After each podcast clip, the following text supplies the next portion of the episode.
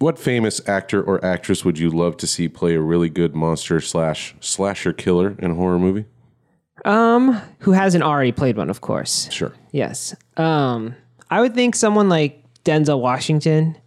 Hmm. I've seen him like in Training Day. You know, imagine him taking that character. Wait, you saw him in Training Day? I know. Oh, wow. I very ra- I have also seen him in Training Mm-hmm. Day. rare. Uh, we're a rare collection of humans. They're remaking it. I think a lot of people saw him in Training Day. But I think if you take that to the next level, right, make him a little bit more sadistic, a little bit less, uh, or just a little bit more i- everything, it could really work. And I think he's one of my favorite actors. So uh, I also would like to, you know, see him in my favorite genre. Are you trying to take him from his cop role and turning him into a maniac cop? Could be that could. I was thinking a little bit more like Silence of the Lamb type conniving than supernatural uh, Jason Cop, but uh, you know, It's a it's a maniac for the 2019s. Yes, exactly. I think you know he's a good actor. So if we put him in a shadowy, non-speaking uh, role, that might undercut the point of hiring Denzel Washington. Why are you spending the money? Yeah, What do you got, Garrett? I would like to actually see Sigourney Weaver play something and not so vocal, not so like, you know, I don't want a conniving. I want I want her to play a little more like base level character. Okay. Not quite as quiet as a Jason, maybe a less funny Freddy. You know, something kind of like she, she knows what she's doing, but she's she's all business, but she's gonna have a little fun with it. It's a good idea. yeah. I I don't want to see her quip nonstop, but I'd like to see her like kind of just really like make a, a slasher monster her own. That'd be kind of cool. So she's like sneaking into an apartment. would- I would support that. I would say she's kicked the door open or Kick the door you open. know, Yeah. All right, kick the door open, and someone says Dana, and she goes, "No, Zool." Yeah, what we need is a Zool Give her movie. give her a little like extra like strength so she can just like pick people up with one hand. That'd be kind of cool. Yeah, would she be supernatural? Like, Yeah, yeah, yeah. Okay. She definitely have like some kind of power that like created her to like be more than Right on. what is. Is it Gozer the Destroyer? Is that who they summoned? Yeah, that's who she'll is- need to be. Ghostbusters 2.5. Yeah, Yes. she's just possessed the whole time by Gozer. That's a good idea. I, I was I was struggling to think of one, and then I thought of one, and then realized he'd already done one. I was gonna say Elijah Wood, but he actually did a remake of 1980s Maniac. Yep. So he Oh. was not a cop, though. No, he was not a cop. Uh, but he played what, like a photographer Yeah. or a hairdresser or something. It's it's like a I don't know what his official job was, but he did a lot of photography stuff, and then he had like the wig shop that he worked at, and so If you haven't seen it, it's really good. I thought it was really good. Um, I still have been meaning to watch the original um, that it's based on. I think it's very similar in plot. Um, it's directed by the guy who did Maniac Cop, actually. yeah, he's got So, a thing for maniacs. This is a civilian maniac, but He got typecast as a maniac director. oh yeah. Maybe he did it to himself. I'm not sure. yeah, as you movie maniac director. There it is. What other professions would make good maniac uh, killers? I feel like anything that you just like go crazy with Yeah, would be maniac fireman, maniac paramedic. Those just write themselves. maniac DMV. maniac, Maniac. pilot. maniac tax man, Oh, IRS guy. There you go. Yeah, it really fits any genre. Like it could be a whole slew of these maniac movies. Where are they? Since in a Netflix series, maniac of the week. We learned our lesson from Maniac Cop. That's where they are, Mark. yeah. Oh, well, let's get into it then.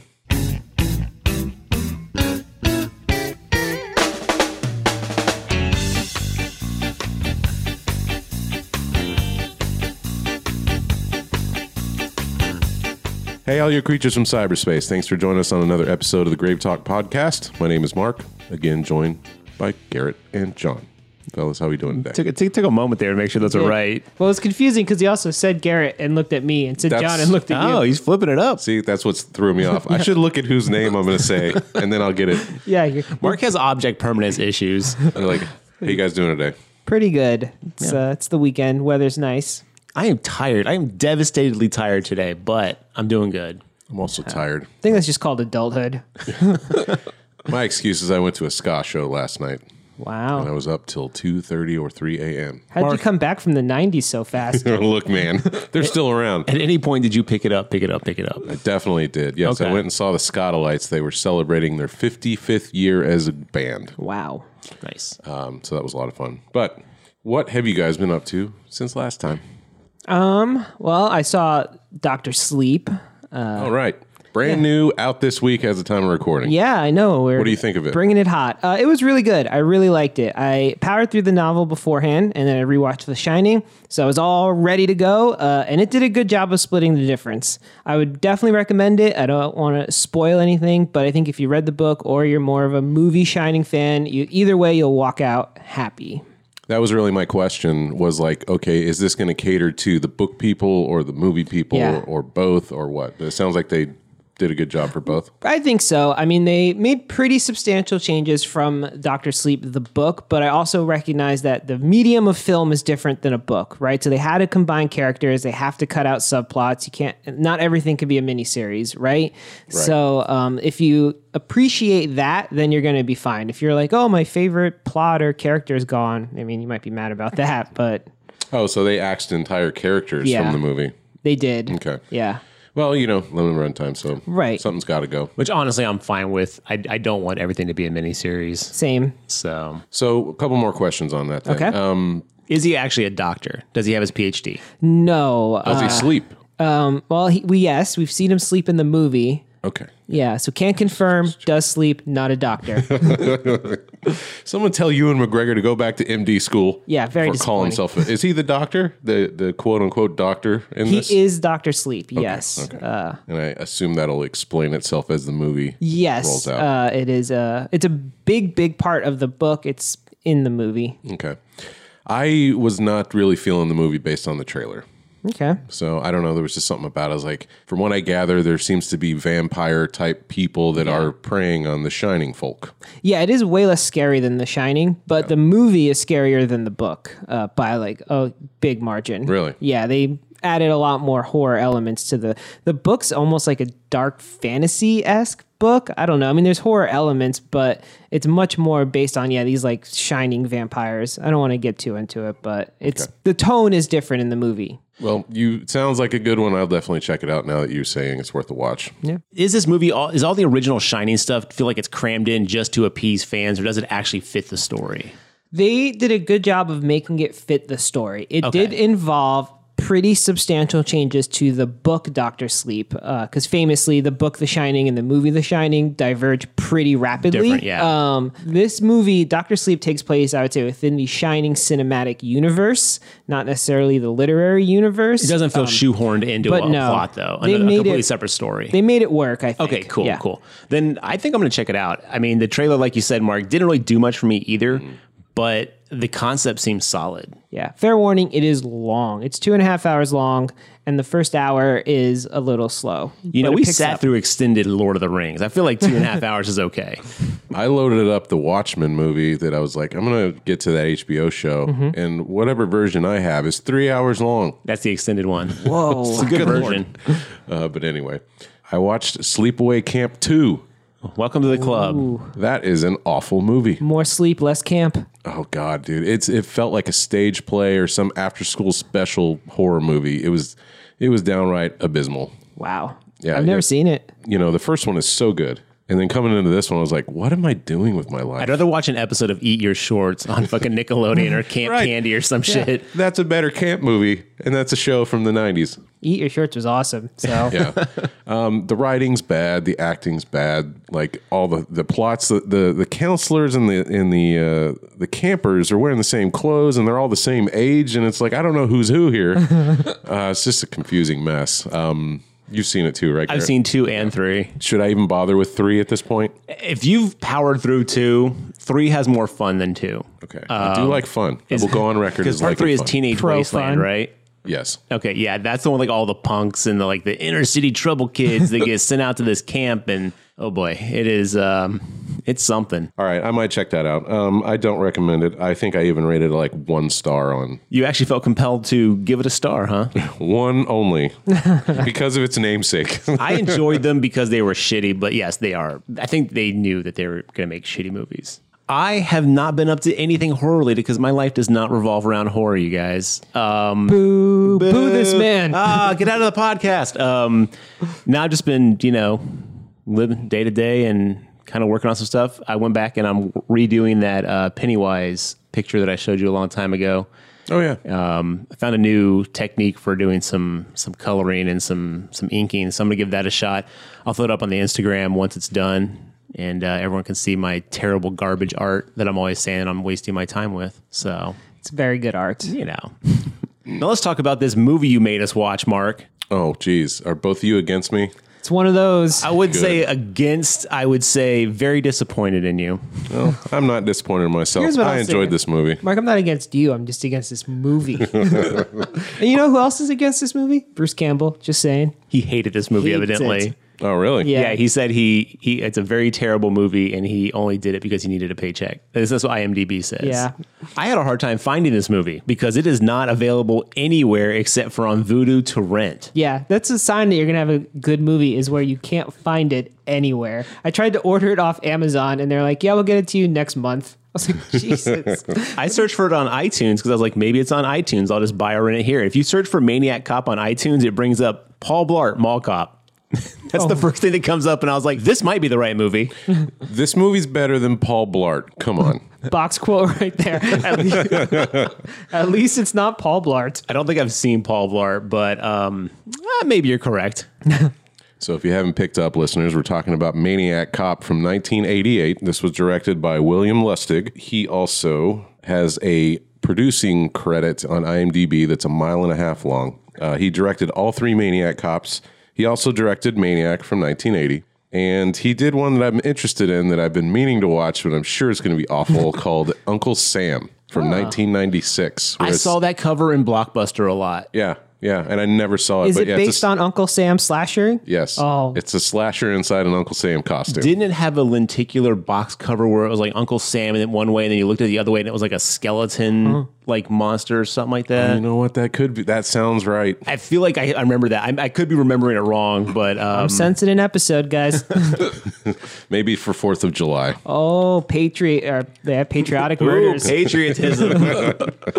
This one was written by Larry Cohen, uh, well-known horror director and writer. He did It's Alive, that whole series. He did Cue the Winged Serpent. He did The Stuff. If you haven't seen The Stuff, I highly recommend The Stuff. It's about yogurt that turns you into a zombie. Mind control. it's so much more than that, but It is. yes, Yeah, but that's it's, the loose it's like the blob meets that. meets yogurt. Yeah, that one, it's really good. Blob meets yogurt. That's a good one. I didn't know this, but he also uh, created a television show that I grew up watching as a kid, thanks to my dad's love for it, called The Invaders. It was an alien invasion show from the '60s, and they would come down and take human form, and you know the whole story of them trying to take over and Right. you know integrate into our society. And the only way you could tell that they were aliens is they couldn't move their pinky finger. So if they went to shake you, if they went to shake or pick anything up, they couldn't close the pinky finger. God, I would love to have been in the writers' room where they were like, "Pinky finger, that's the one." That's what does it. Anyways, it was pretty creepy. So it's interesting now that you know I've seen a bunch of his other movies. Didn't realize it's the same guy, so I got to make that connection. It's like- Nice. anyway, rest in peace, Larry Cohen. Uh, you did a lot of good stuff. Good work on the pinkies. Yeah. So this one stars our favorite cop, Tom Atkins. Once Well, again, Let me tell you who this doesn't star because I was hoping against hope that this was a biopic of Bobcat Goldthwait's Zed character from Police Academy, but it was nothing to do with that. And damn it, I would have loved to have seen that movie. Well, he was maniacal in that one. That's what I'm saying. He the shoe fits. that's the parody version. But instead, this one stars Tom Atkins as Frank McRae, Bruce Campbell as Jack Forrest, Lauren Landon as Teresa Mallory, Richard Roundtree. Love me some Richard Roundtree. Oh yeah, as Commissioner Pike, William Smith as Captain Ripley, Robert Zadar as Matt Cordell, aka the Maniac Cop, Sherry North as Sally, Victoria Catlin as Ellen Forrest. Here's what the back of the VHS box has to say about Maniac Cop. Also, I'm going to read the tagline first. You have the right to remain silent forever. oh shit! Who doesn't like that? Come on. Right. Before we get to the back of the box, can I just say that Tom Atkins once again carries this? He puts this whole movie on his back and just carries it across the finish line. two words, baby. Thrill me. he did a really good job. And this was like, you know, Night of the Creeps is up there. Yeah. But he got to rein it in and be like a more serious actor in this role. And I like Nailed that. it. Yeah. I don't think he's ever not like just given his all to a role. I haven't seen. I've, I've never seen him in a role where it's like he's trying. Yeah. My man, he's a just every time he's up to bat, he's going to get on base. Yep. That's great, dude. Thank you.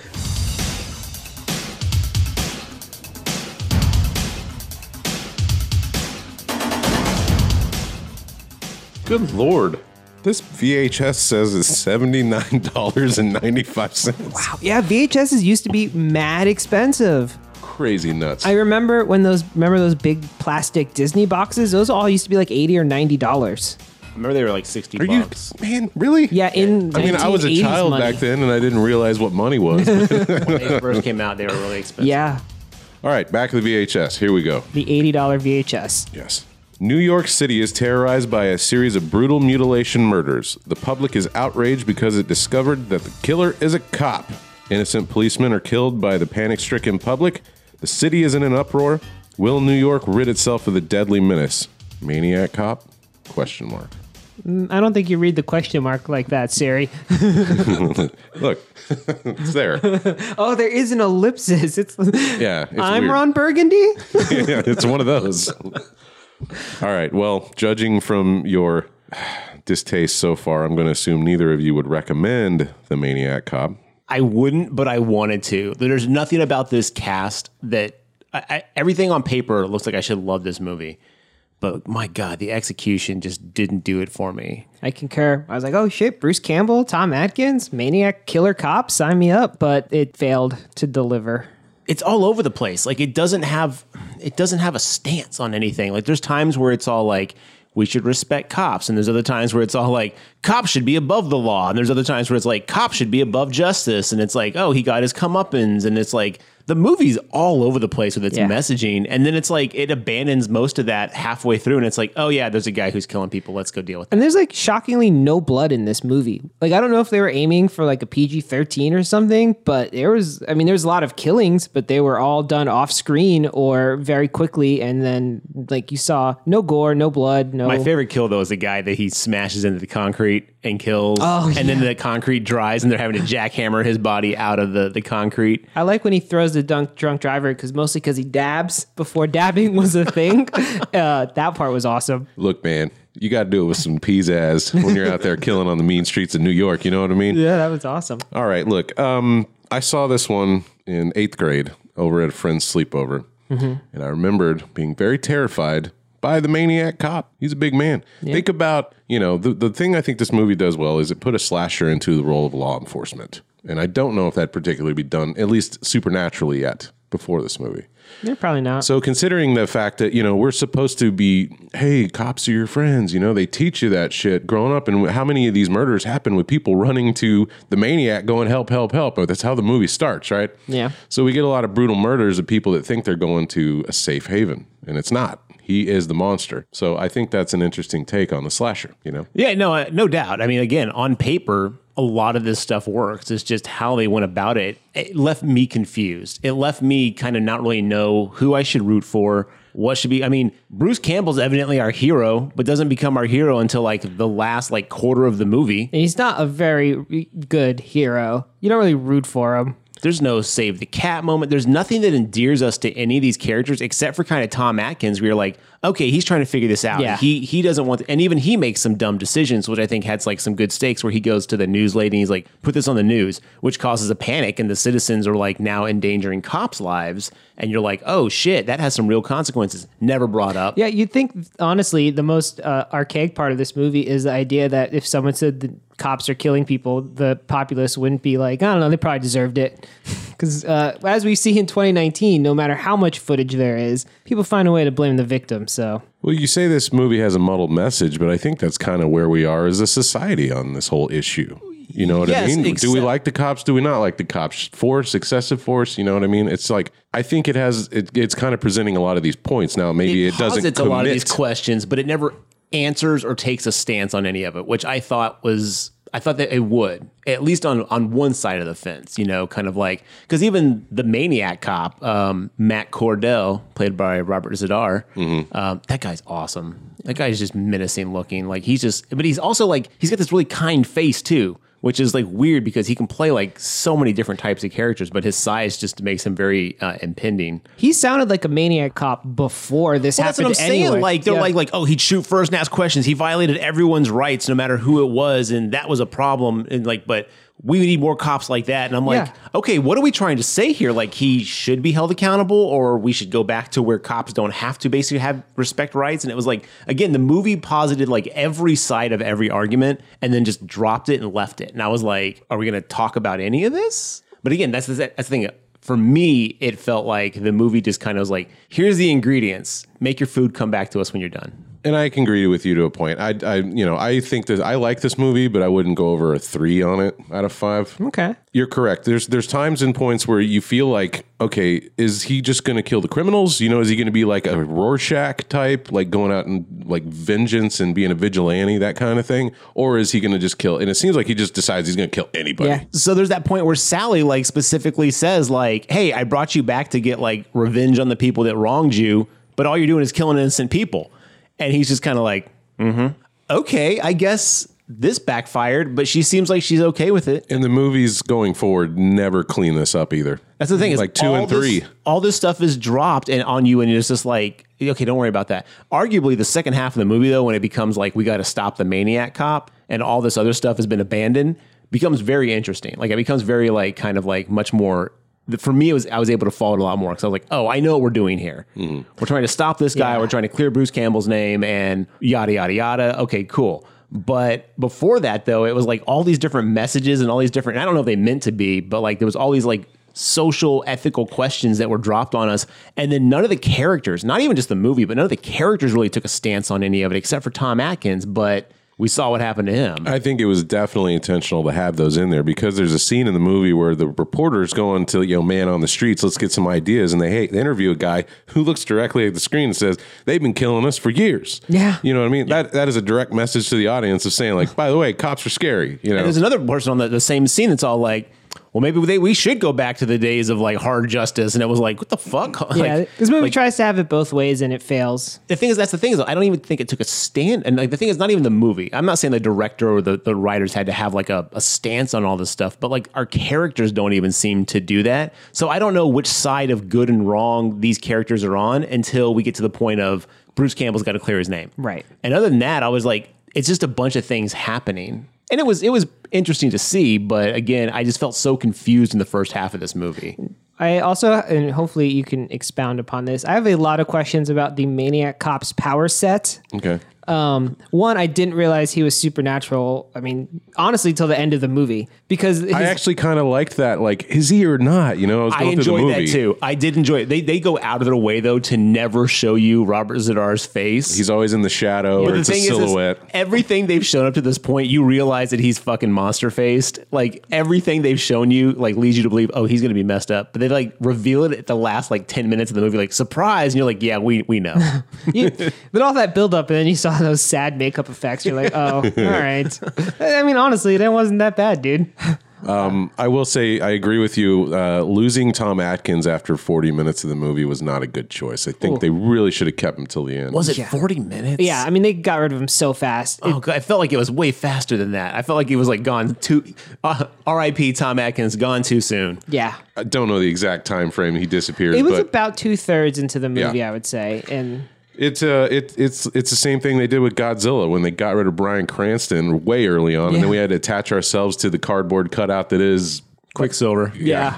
I mean, kick ass, whatever that guy is. Godzilla could only afford 10 minutes of Brian Cranston's time. like that, he died so fast. Thankfully, Blew our, we blew our budget on the lizard. yeah. And I can kind of see where you're coming at is like it almost feels like two different movies, right? Right. Because, like, then his backstory, I was like, okay, so he got beat up and he has brain damage and also can teleport, always has new uniforms, can be shot in the head, uh, Well, okay. super strong. Let's- I think, I Let's think you're- address- I think let's you're address seeing some of these that were yeah. not there. The uh, the uniforms thing, we can just assume Sally, his inside source, was helping him, right? These He had ancient it. uniforms, nobody wears uniforms like that. I don't know. Those look like 80s cop uniforms. No, those were like 60s cop uniforms, dude. By the time in the 80s, people were just wearing regular cop uniforms. They weren't wearing brass buttoned I think fucking there's- I think there's 40s. be- I think that well, the, the, com- the commissioners and the captains had the nice I uniforms. just on. assumed that was the dress ones, you know, like when you like the military has their dress uniforms, you know, that Oh, kind of thing. All right, maybe Gucci, I'll give Gucci you that. presents formal cop wear. Maybe that is the dress f- uniform. All right.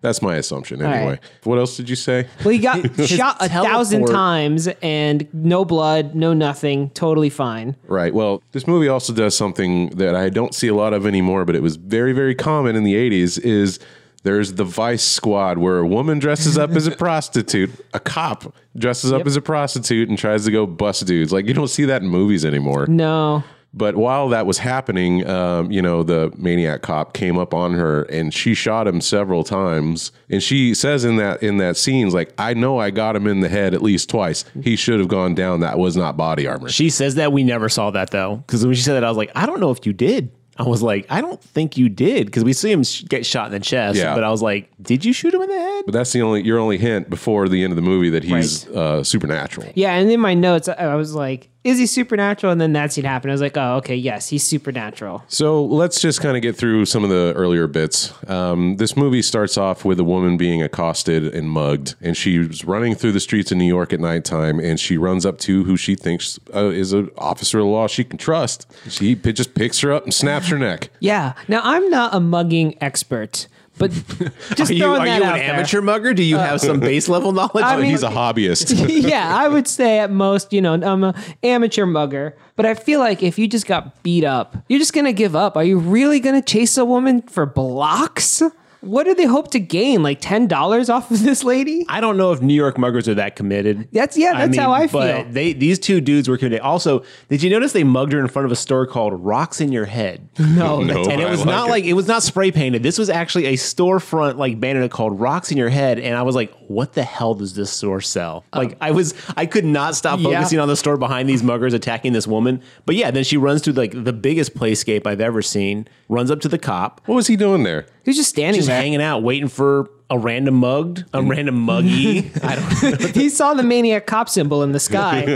This is where I always go when the symbol's up. yeah.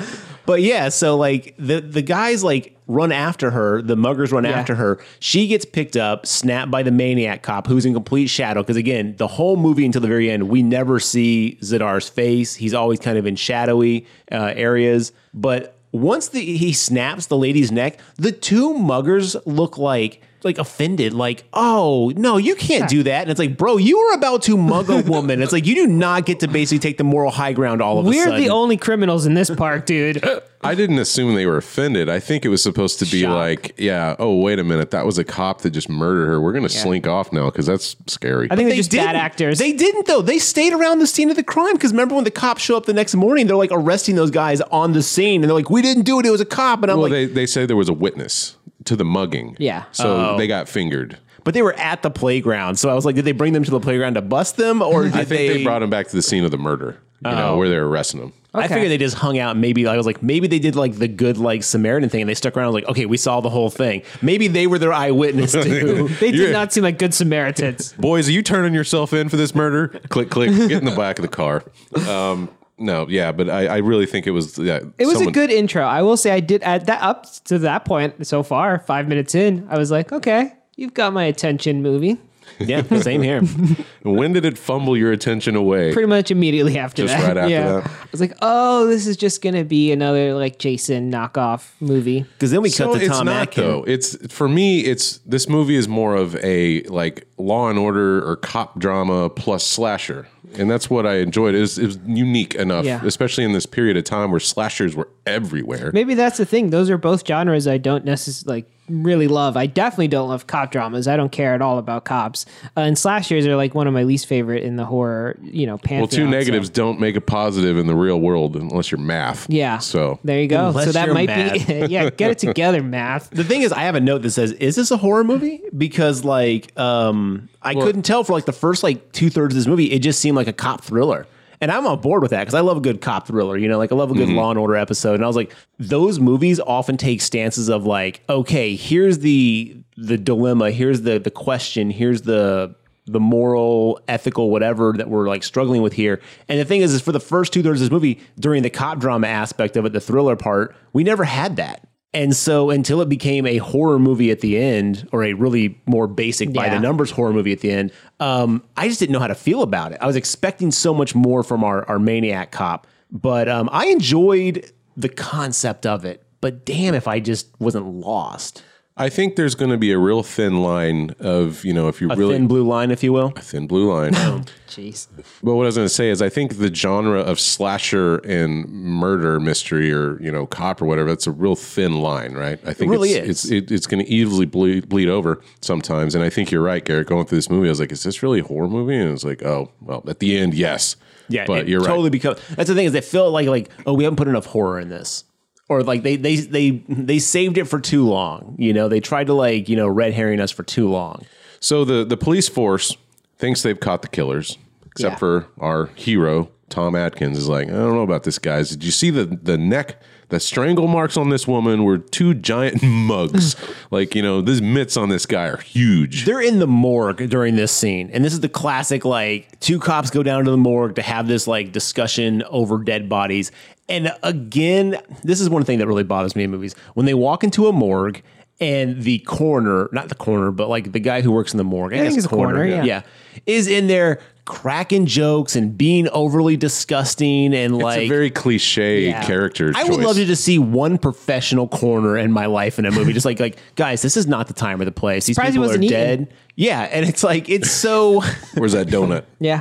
I would love to see like a non creepy normal corner in a movie, which we never really No. get. Well, I think there's some sort of stigma that you know, if you're going to go in and work with dead bodies, you got to be some type of strange person. You know? Yeah. And I, that's uh, that's unfortunate. Just like our ice cream man thing, where it's like some people just have a fancy for doing a specific thing. It's Like they, Just love they're ice really cream. intrigued by it, you know. And it's like I just I, it kind of bums me out sometimes. I'm like, why can't we just not have a non creepy dude do this?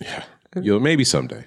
I, I think, man, I should. I wish I'd done better notes. Hopefully, y'all know this. At some point, they describe this lady and they say she always had the latest jokes, and I think that was my favorite line in any movie ever. Yeah, he's like trying to like endear us to this character, and he's like, she always had the latest and best jokes. And I was what like, does that mean? Like, is there a Was joke she a pipeline? stand-up comedy comedian? I was like, what is going on The here? eighties people were so bored they were reading up on jokes.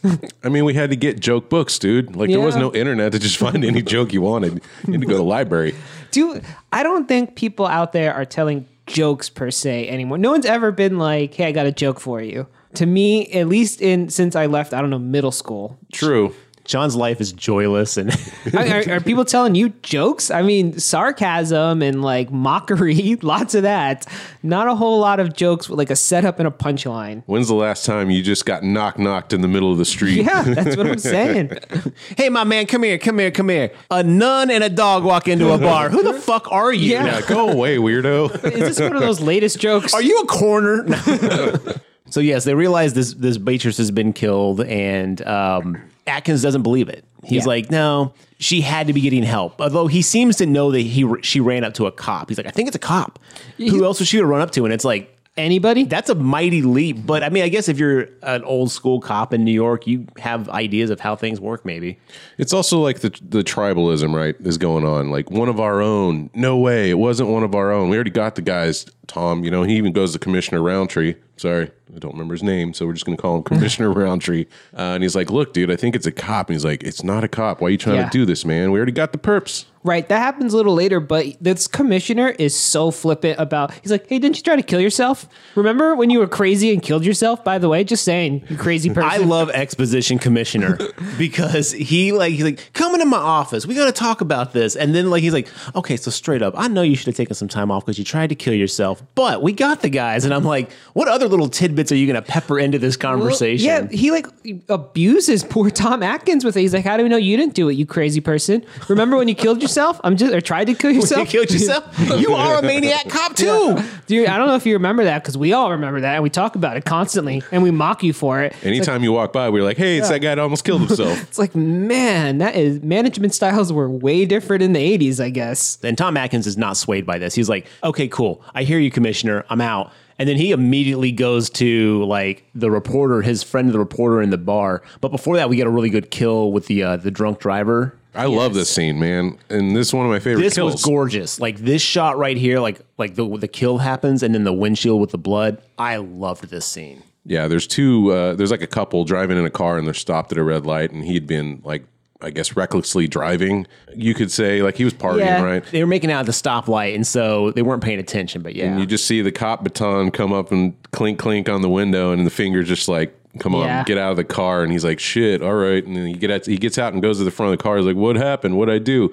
And what he just like breaks his neck and throws He's him into doing the, the, windshield. sobriety test, and then he picks him up, breaks his neck, and then flings him at least like 15 Yeah. feet. Is this the dab? This is the dab. This is It's the dab, yeah. Incredible. I mean, you can see him in the background. It is a straight up dab because he throws him, and I don't know why, but he pauses in the dab motion. He's gonna take a moment to appreciate Yeah. what he's done. But was it was the throw in slow mo? oh, maybe that's what I it think was. that's because it was like you know he, they probably directed him it was like do the throw and then stop in the Yeah. throw and then we'll cut the scene. But then it turned out like they didn't cut it. You know, Mm, yeah. every fast enough. every kill, it seemed like every kill and every flashback was in slow mo in this movie. And the flashback part, I have a note that's all like we do not need all of our flashbacks in slow mo. But How are um, you gonna know it's a flashback? the grainy like cheesecloth over the, the screen. But no, he chunks the body onto the windshield, and then we see the uh, the woman that was in the car with him from the inside, and there's light coming from outside from an exterior source and like red is projected onto her and it's like this really cool red like looking like light effect on her that was an amazing like technical thing i was like wow that looks really good you guys and so i was still on board for this movie at this point yeah, I would think so. Me too. I think I'm still here. but then Atkins goes and meets with his um, news reporter friend, and she thinks it's going to be a date, and he's like, "No, no, about murder. People have to be warned. Most people, they respect the uniform. They'll do anything the cop tells them, including take a walk up a dark alley. Who's he killing? Pushers? Hustlers? Innocent people. Jesus. Maniac cop? How's that for a tag? I knew I could count on you to sensationalize it the best way. Now you gotta do it. Make it bigger than AIDS. It's the only way to get City Hall off their ass. He tells her, make it bigger than AIDS. he does say that." And I was like, "Whoa, dude, this is the '80s, bro. You gotta Yeah. maybe tone that down a little bit." It's like, wow, that might be pushing it just a little bit, dude. I mean, it it's sad that two people were murdered, but also it's two people versus AIDS. Yeah. God. Oh man. And then it's funny because she like does the titular line at this point. She's like, "Are you saying there's a maniac cop out there?" And he's like, "That's what I'm saying." And I was like, "Whoa, there's the titular line." yeah, she coined it. Good job, lady. But then she's like, "Do I have any sources to say?" And he like hands her an envelope with all this like information, and I was like, "Bro, you're gonna get in trouble. Like, you just gave her like confidential information." Yeah. Well, that just shows you that Tom Atkins is willing to go against his authority, you know, Right. against his bosses to get justice. And then it backfires because then we get a scene where a woman gets pulled over by a cop A after real the cop. new yeah after the news story happens. And I'm still in on this movie at this point. I yeah, think this is I was great. too. I was still there. And then she's like, she like the cops like, excuse me, and then like she pulls a gun out and shoots him. She's like, you're not gonna get me. Kills she, an innocent she is, cop. She is obviously just rattled. You Yeah. know, she Yes. is scared as shit. And, you know, the radio's playing and, you know, it's talking about, oh, one of the, the murderers, a cop. And she sees the cop behind her. And she's like, whoa, she's freaking out. I guess everybody's packing heat in New York in 1988. but like this, yeah, this, this kind of, you know, Young cop just gets Yeah. it because right through the head. And now you said no blood, but they show it the Uh, hole through the head. That's true. This is like the only blood in the movie. That's yeah, a fair this point. was this was a pretty like gruesome shot. I was like, oh god. So yeah, we're getting it. We're getting a point in the movie. It's like, dude, tensions in New York are high. You don't know who to trust. You know, the cops are now fearing for their lives. I think it's a it's a social commentary that was as potent back then it is now. You know, coming from the '60s to the '80s, all the crime rate was raising. You know, and cops needed to find a new way to combat you know uh, crime that's not working anymore. So it's that's kind of why I like this movie, and it still works now. Like we ha- still haven't solved the cop problem. Yeah. The cop problem. yeah, Well, you know, yeah, it's, and that's again, this is another one of those things where like this is one of those those issues that the movie just kind of like raises this like pro con question and then just abandons because we're left because the, the commissioners and it was like damn it this is what i didn't want to happen and the captain who i thought was like a skinny robert zadar first the captain of the yeah police. exactly and um He's Captain Ripley. Uh, Yeah, William Captain Ripley. Smith is the actor. William Smith, yeah. That dude's awesome in a lot of stuff he does. But they're all like, see, this is what we didn't want to happen. And Atkins just kind of like, doesn't matter, we're going to get this guy. and I was like, whoa.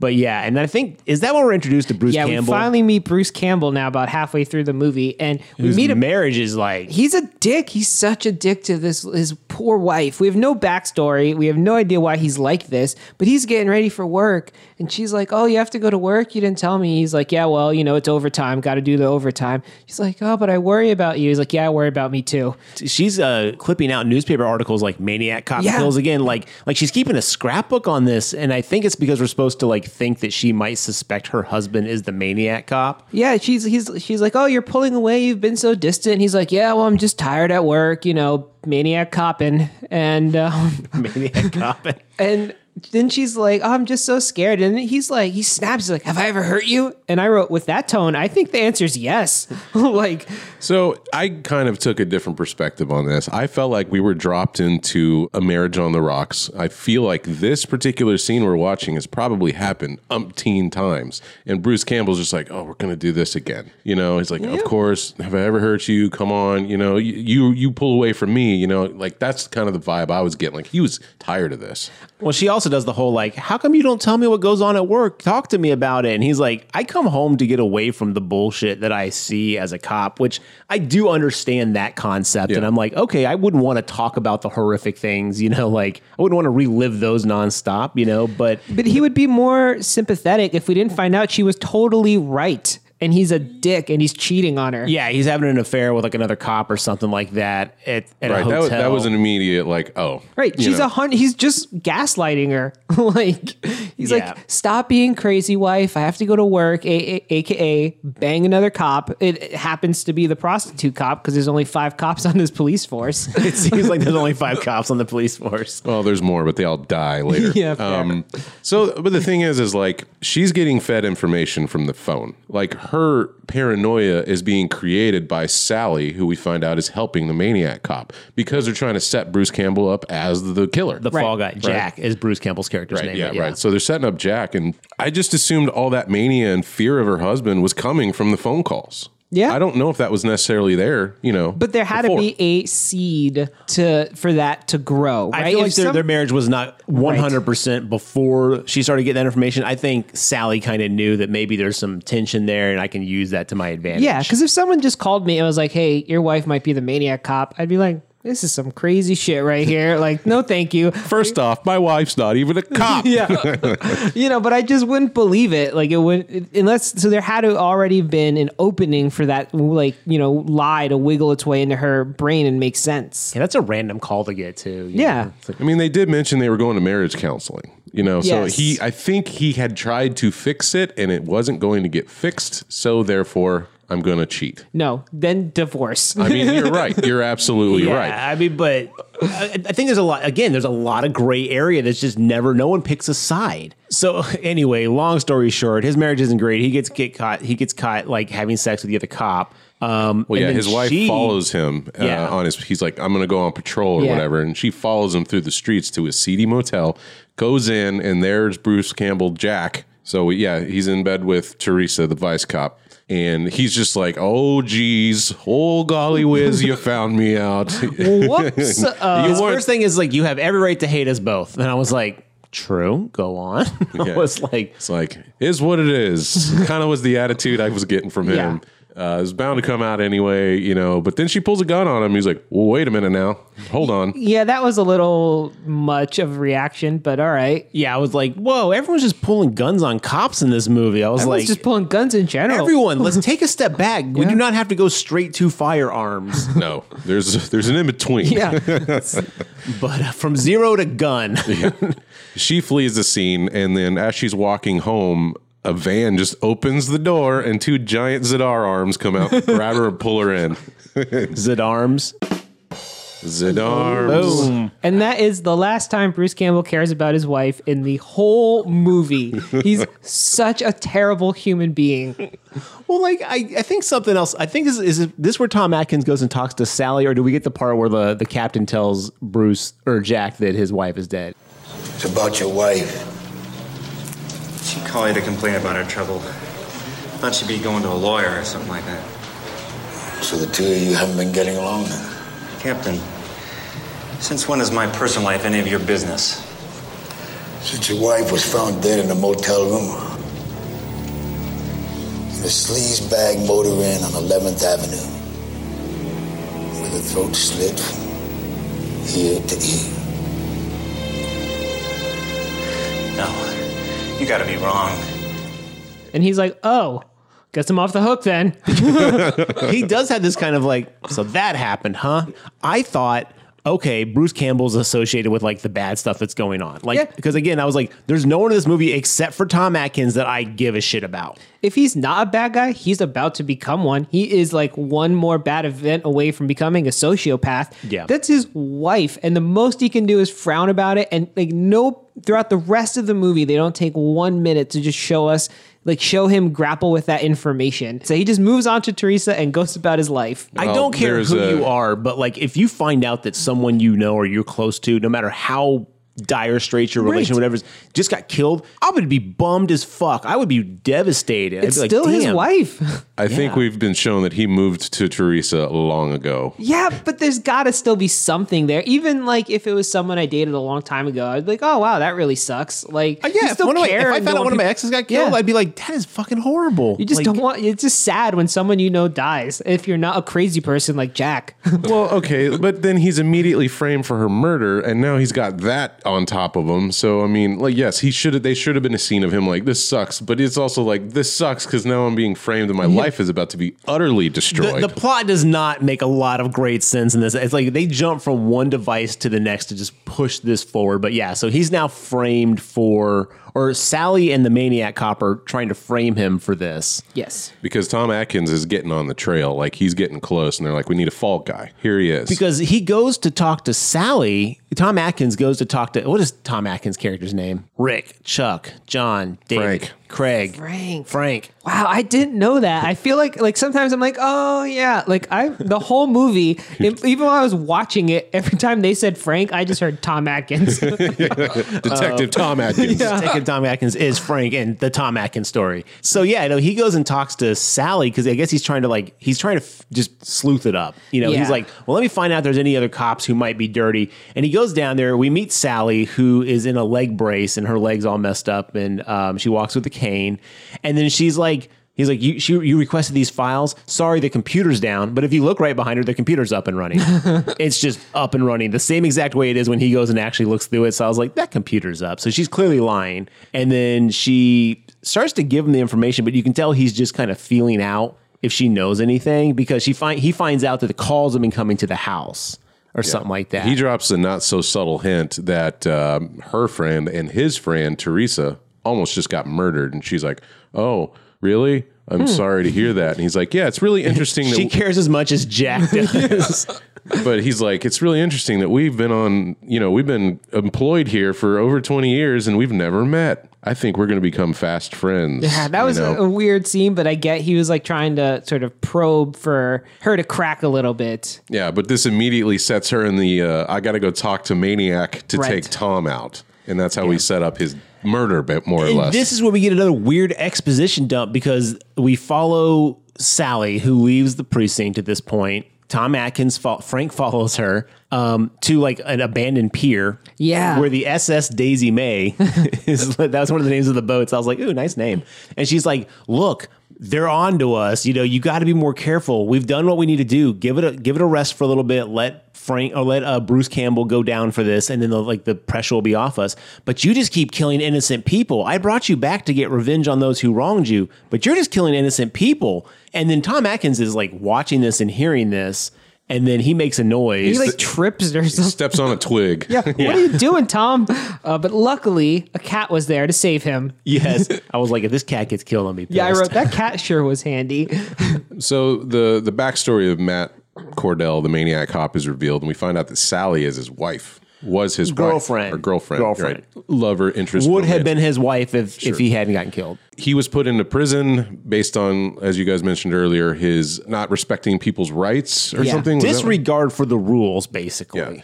And while he's in prison, he's in the shower. He gets shanked by a bunch of dudes. His face is all slit up pretty bad, and he's left for dead. And that's what everybody assumes that he's been dead this whole time. So as the movie continues, and they're like, "It was Matt Cordell." Everybody, you know, commissioner. Everybody's like, "No, he's been dead this whole time. There's no way, you liars. It was you." Yeah, I got a body that says it wasn't. All right. So after the doc scene, Tom Atkins slash Frank and Teresa go visit Bruce Campbell in jail. Yes.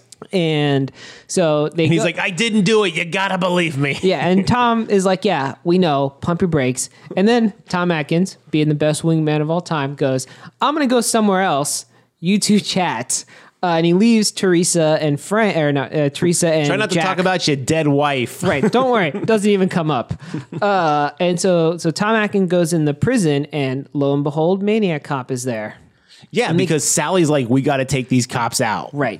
No, she's beating him with a cane. yeah, yeah, she whips the shit out of Tom Atkins, man. Well, that's well. This is like she tells that to the maniac cop because Yeah. maniac cop is going to come like take care of like Tom Atkins and stuff. But yeah, he Tom Atkins and Frank ends up confronting Sally. No, he sneaks into Sally's office. He's and going is- through her purse. Yes, yeah, he's he's going through trying a to person. find information about Matt. And she starts beating the hell out of him with a cane, and I was all like, "Oh, Tommy boy, Yeah. you better get up, man! Like You she get- is going to take you out, son." just whipped. and Sally's pissed because what does Sally say? She's like, "You ruined everything because now um, He realized he doesn't Matt need me." Cordell doesn't Yeah. need me anymore." Right. She's I think we're supposed to take away that Sally is like the only thing grounding him to any sort of moral fiber or humanity that he has left. with Sally. Was Sally. And she Was was like, Sally. now he doesn't need me. You've ruined everything. Like, and she just like flips the terrified switch on. Like she is like out of her mind with fear. Right. And it's like that's a really strange like like zero to shit in myself kind of like fear going on.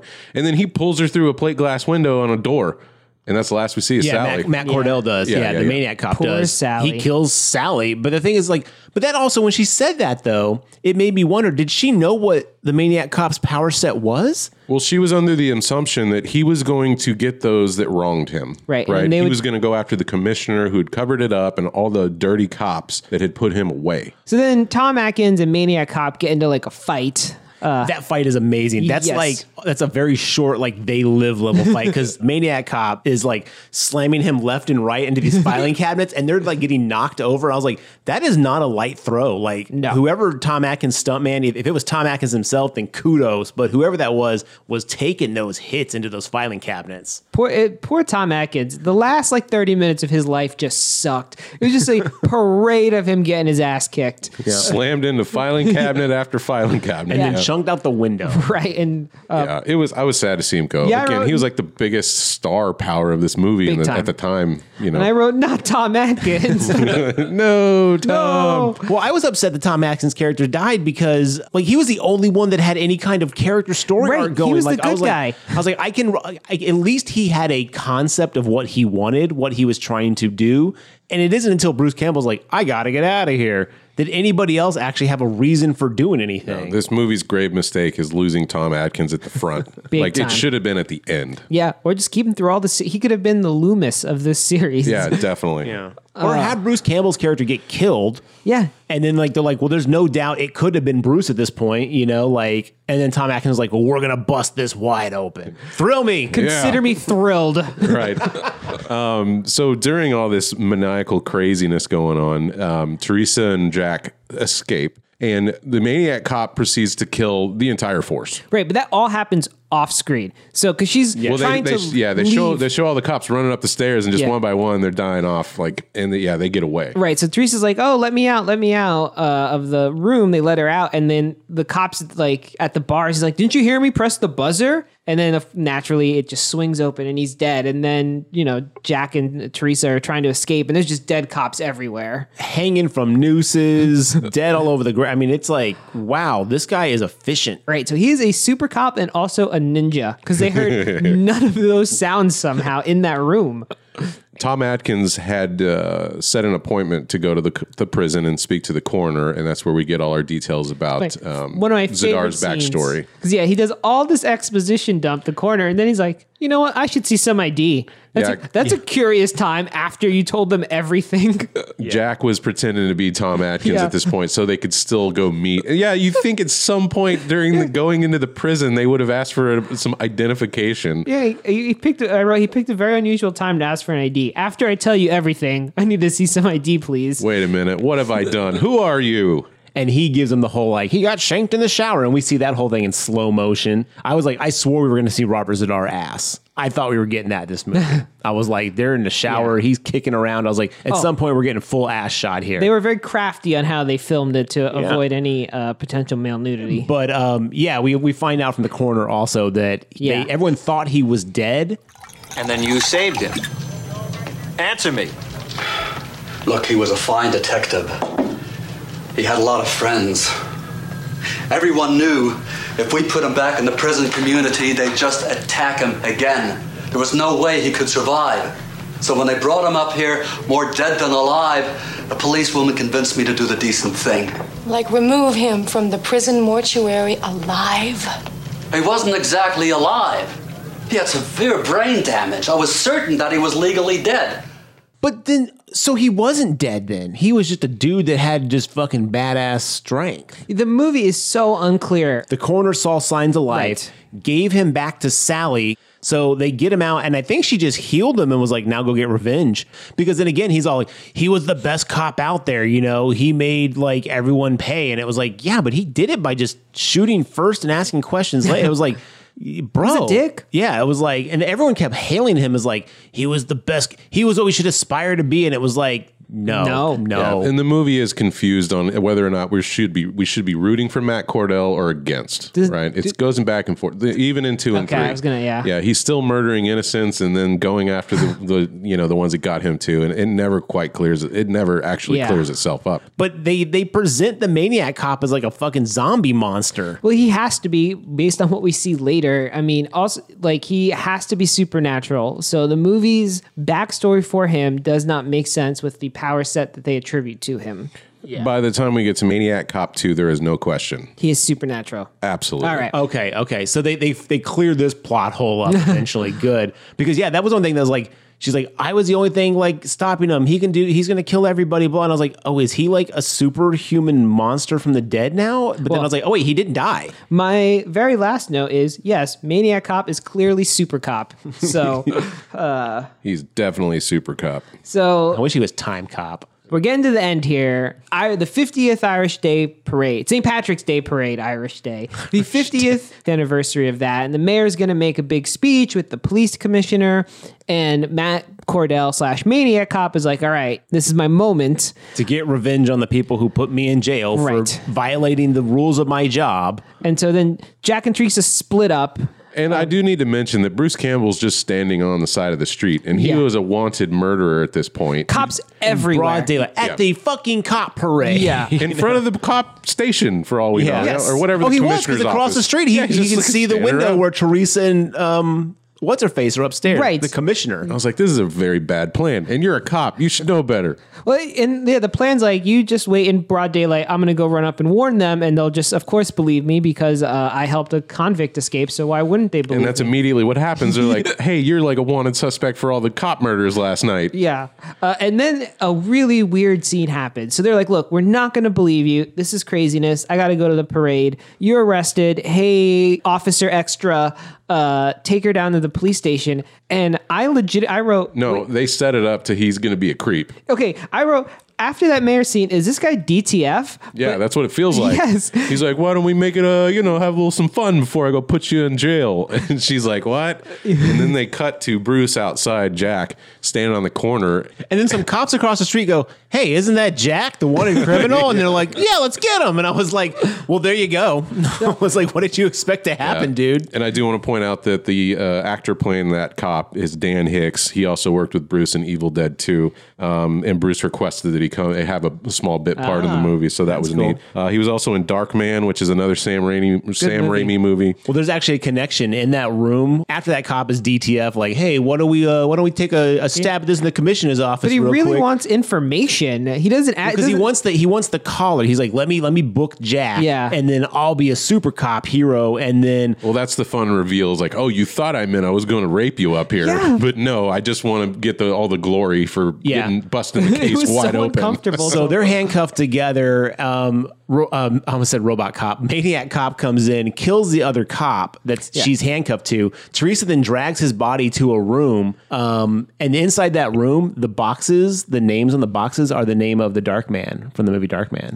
Oh, really? Yeah, that's a connection evidently that's in the movie. I read that on IMDb. So this is same universe, huh? There you go. and um, Well, Maniac Cop also kills the police commissioner and the mayor of New York City. you know, the captain, the captain, and the commissioner. Go, Oh, captain. Because the and mayor's commissioner. outside in the parade or whatever. But, But, still, like, he kills the police commissioner of New York City. Like, Yeah, he killed. He oh, he don't give a fuck. No. and um, so yeah, Teresa's like escaping at this point. Also, Well, did you guys notice the so- reporter at the um the parade is Sam Raimi? No, I missed that. Yeah, at the beginning where he's all like, "We're here at the 60th or 50th anniversary, blah blah blah parade, the Irish Day parade," as John likes to call it. like that's Sam Raimi. Oh, that's awesome. I completely missed that. There's also a scene, and then they're doing the stock footage where there's a cop, like there are all these cops standing on the corner, and one's dr- chugging a beer, and this older like cop in a nicer uniform comes up, like looks at him like, "The fuck are you doing?" But it's like B-roll, so it that looks was like not a- extra footage. They filmed illegally at the St. Patrick, New York St. Patrick's Day parade. Oh, did they? Yeah. They, Oh, really? They tried to do it guerrilla style, but they got caught, so they didn't have a ton of footage. But it's They,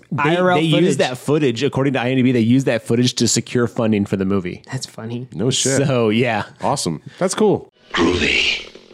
Jack has been thrown in the back of the paddy wagon after getting accosted by the cops, and then the maniac guy just maniac cop just walks in and drives the paddy wagon away. Dude, did did Bruce Campbell piss the director off because the back of the, he gets fucked up uh, riding in this paddy wagon? yeah. They're Is like, that really Bruce doing his own stunts? In they're that? like- Yeah, and uh, they actually there's an interview with Dan Hicks on the Blu-ray copy of mine, and he's like, uh, they the, the director just kept saying, "I need it harder, make it look harder," and it's like, I had a good time roughing Bruce up in Oh. this movie. Uh, but yeah, meanwhile, while um, he's in the back of the paddy wagon, Teresa escapes through a window and he's like, uh, maniac cops choking her out. But she manages to Yeah. escape and goes down. And then when the She maniac climbs out a window on the edge of the building. yeah, and then drops a fire escape ladder down. Yeah. Uh, the maniac cop, in the meantime, jumps inside the paddy wagon, drives off with Bruce in the back, and then uh, Teresa just walks up to a, a, a random patrol vehicle and she's like, "Follow that paddy wagon." and like, I guess everybody just forgot that she was a suspect because he's like, "All right, let's go," and they hop in the car and Well, follow. everyone loves Vice Oh. Cop Teresa. and I don't remember this happened a little bit earlier, but my second favorite scene of the movie is where Jack holds a gun to two cops. And he's like, "Put your guns down," and they're like, "Okay." And then Oh, he, I had this line written down. Then he escapes, and they're like, "Are you going to go after him?" And he's like, "Didn't you hear him? He said he didn't do it." Yeah, he's classic. And Yeah. they just don't chase him. Yeah, we're done here. yeah. So the uh, then we get an awesome '80s car chase. Yes. I thought it was really well done. Agreed. Again, dude, like I am said, I'm still on board with this movie. That I still already have a lost me, but- special place in my heart for watching 80s New York cop cars drift around corners, going way too fast and Mm-hmm. Yeah. chasing. So like, "Rrrr," and I'm just like, I love that. It still has a like, a, just it gets me every time. Yeah. I mean, my favorite, favorite part of this movie is just New York and getting to see New York in the late 80s. Like, It feels dirty and disgusting. right. And There were so many shots of like the two towers. I know. Or twin towers. The Yeah. two towers. The twin towers. And I was just like, oh man. Like it just still like oh. so throwback, but yeah, like because like in my early childhood memories, that's like how I, rem- I remember those Mm-hmm. police cars, I remember those taxis. So it's always like, oh yeah, I lived you know as a baby, but I lived through that shitty time in New York history. Yeah. So they pursue them down to the boats, boat docks, to Yeah. the pier, The To the a same pier. from earlier, yeah. Yeah.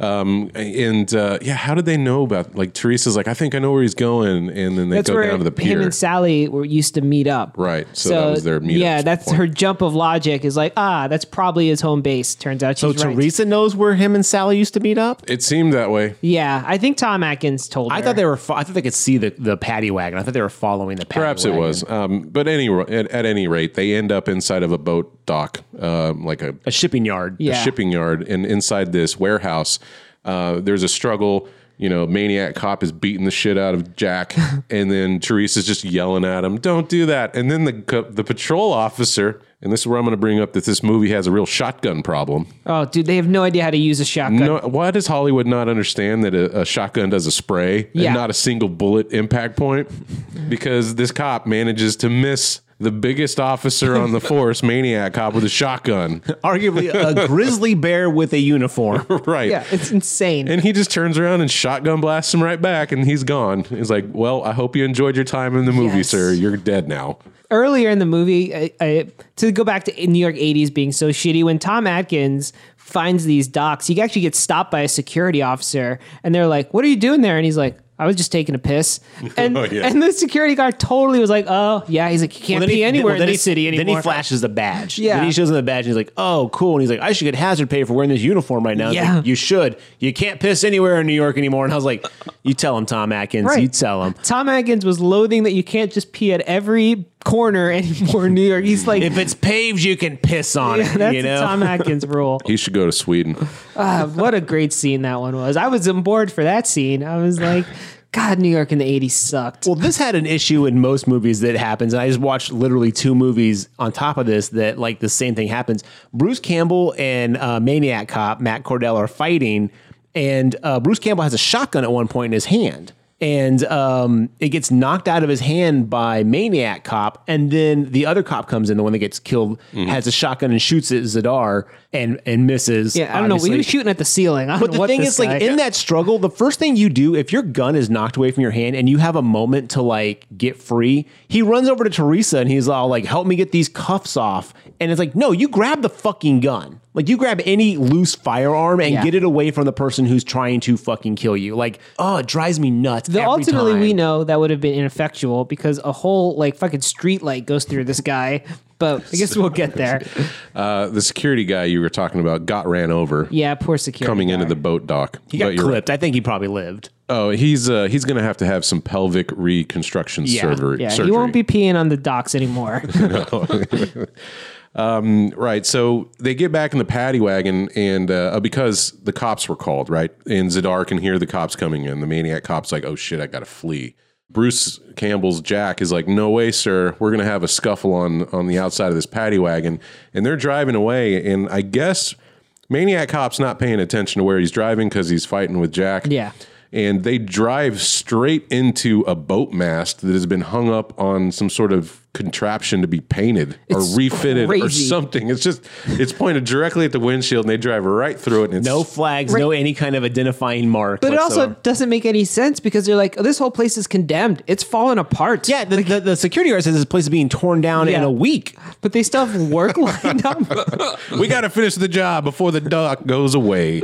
But yeah, and he's driving full speed at the edge of the dock, drives through this mast pole, whatever, and it goes right through Maniac Cop. Well, it looks like it goes right through Yeah. Maniac Cop. It seems like it just hits him and stops, and then he just screaming in pain. Yeah, as I- they drive the paddy wagon off the pier into the water. He's too dense for that to go all the way through. You know, he's a maniac cop. So Right. and kudos to the stunt guy on this scene because they drive that paddy wagon off the edge of the pier. I mean, he gets launched away from it, but the way they shot it looks like that dude is like feet away from this paddy wagon hitting the water. And I was Yeah. like, that is dangerous. I was like, that is so dangerous. yeah, I don't think that was Bruce Campbell, but yeah, I was like, I No, I think don't that think it van was. is really going to hit the actor. You know? I was like, if that if that van flips, it's gonna hit that dude. But then, like, I could tell by the angle of it, he was Yeah. further away than he was. But I was still like, ooh, that's. and I rough. do think this movie has a pretty weak ending, to be honest. Yeah, because the paddy wagon sinks, and then up comes maniac cop's hand. Well, you just see a shot of the water, and then his hand grabs onto like the pier. a completely non-scarred up hand because earlier they show his hand and it's all scarred to hell and like terrible looking, like just a zombie wet looking hand. and it's just a wet hand at the end. Well, Zadar ain't going to the water for nothing.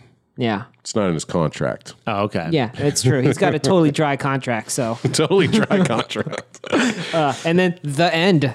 Right. And then Maniac Cop 2 picks up directly here. We get that entire uh, boat mast scene again. Oh. That's how it starts. We got a Halloween two situation. yeah. And Okay. then we see Zadar swim away. Does he backstroke butterfly? He's a doggy paddler. Doggy paddle. Okay. Yeah. Yeah. He's too big for the other swimming Seven styles. feet tall, just doggy paddling to freedom.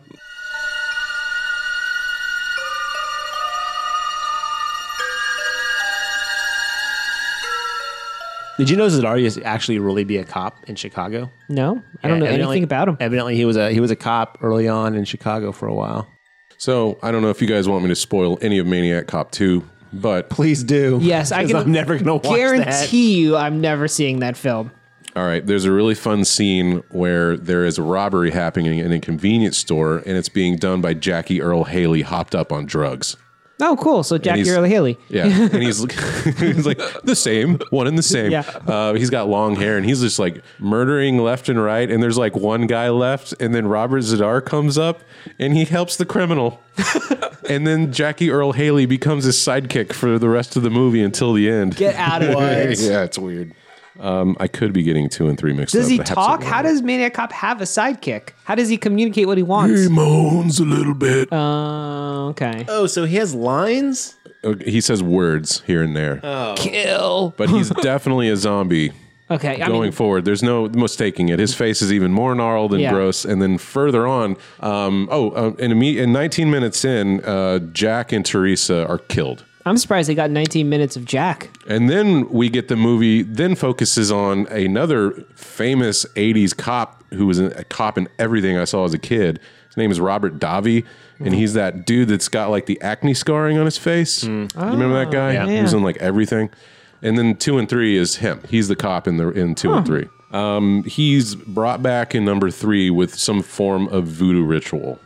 Of course. That's how the maniac cop comes back in that one. I don't think I don't recall number two actually answering how he became supernatural, but it's not until number three that you actually see an old blind Yeah. man inside some temple like resurrect the He cop. took a night class. Yeah. This was the 80s. If they had just shown a lightning bolt, we would have figured Yes. it out. Ah, lightning powered. Right. Mm-hmm.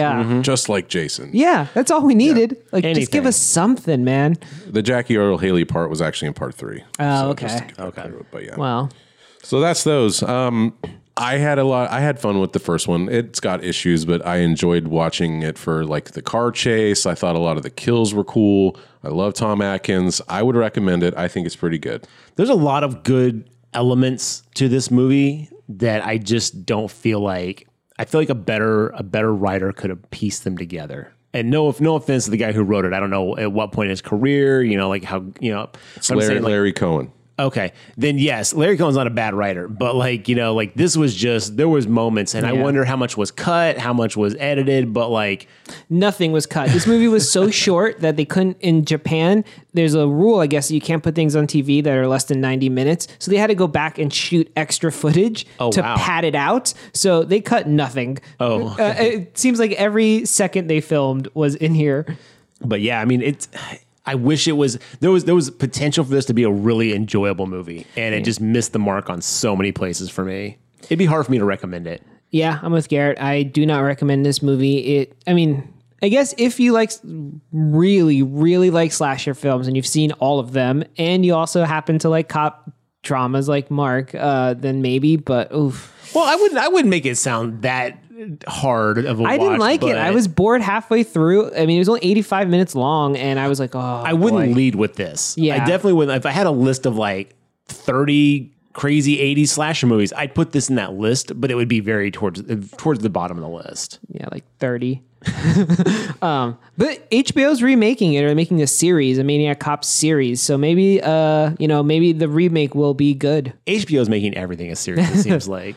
Yeah, I don't know that there's a. I mean, this plot is so thin. Uh, unless they're also, you know, bringing in the voodoo subplot and everything. How they're going to get a series out of this movie when they couldn't even get an hour and a half out of it? But they'll find a way. Someone's got to pick up the voodoo mantle since Child's Play dropped it. True. Nicholas Winding Refn is going to be m- remaking this uh, Maniac Cop for HBO. I am too curious to see are they going to pull in the supernatural elements? Is this going to be like a different take? Like maybe he is just a wronged cop going out and committing murders. I hope not. That'd be lame. So I don't know. I'm in, I'm interested. I think this is a good premise. I like, like I said, I like the original. I think there's space for it to grow and become a better property. This Yeah. doesn't need to be a series though. This is just a movie concept. Like this. I think there's plenty of room to make this show, dude. Especially if we still tapping into the societal fears of the uh, law enforcement. I, I if it's like a Chernobyl type thing where it's one season, a eight, short, ep- a short yeah, eight like six episode yeah. miniseries or something. Okay, yes, but I want a finite time Yeah. frame on this. I don't want I don't want to end up with a Battlestar Galactica or like you know like you know what we should do is focus on the relationship of these two side characters to pad this motherfucker out. All right, like ten seasons of Maniac Cop. HBO took Westworld, which was a, a movie, and turned it into two successful seasons. It's still watched by a lot of people. They're going to bring a third season out of that thing, and I think there's they got they know what they're doing. Yeah, I mean, look, I will watch it. I know I will watch it. Uh, I won't be watching two and three, but I will at least watch episode one of this Maniac Cop thing when it comes out uh, eventually. I'm just hoping they find a hulking figure like I'm sure Robert they will. Zadar. You know, Maybe it'll be Batista. It'll be the mountain from Game of Thrones. Oh, that would be I awesome. know it actually would fit pretty well. Yeah, you don't have to act, so. yeah. yeah. Dolph Lundgren. Yeah. Uh, he's a Just little too maniac old. cops. The whole squad of like oversized, massive cops. the maniacs unit. Yeah. Well, in the 60s, the NYPD did have a gang unit, and you had to be over six feet to be in there. That was sort of their whole premise was Oh, wow. to have these big cops pick on teenagers. So Hmm. there you go. Well, listeners, what do you think about Maniac Cop? Maybe you can help me out and be on my side of the table. Let us know what you think about it on our social media at Twitter, Instagram, or Facebook. We have accounts there. You can find more Grave Talk content at www.thegravetalk.com. Thanks for listening, and we'll see you next time.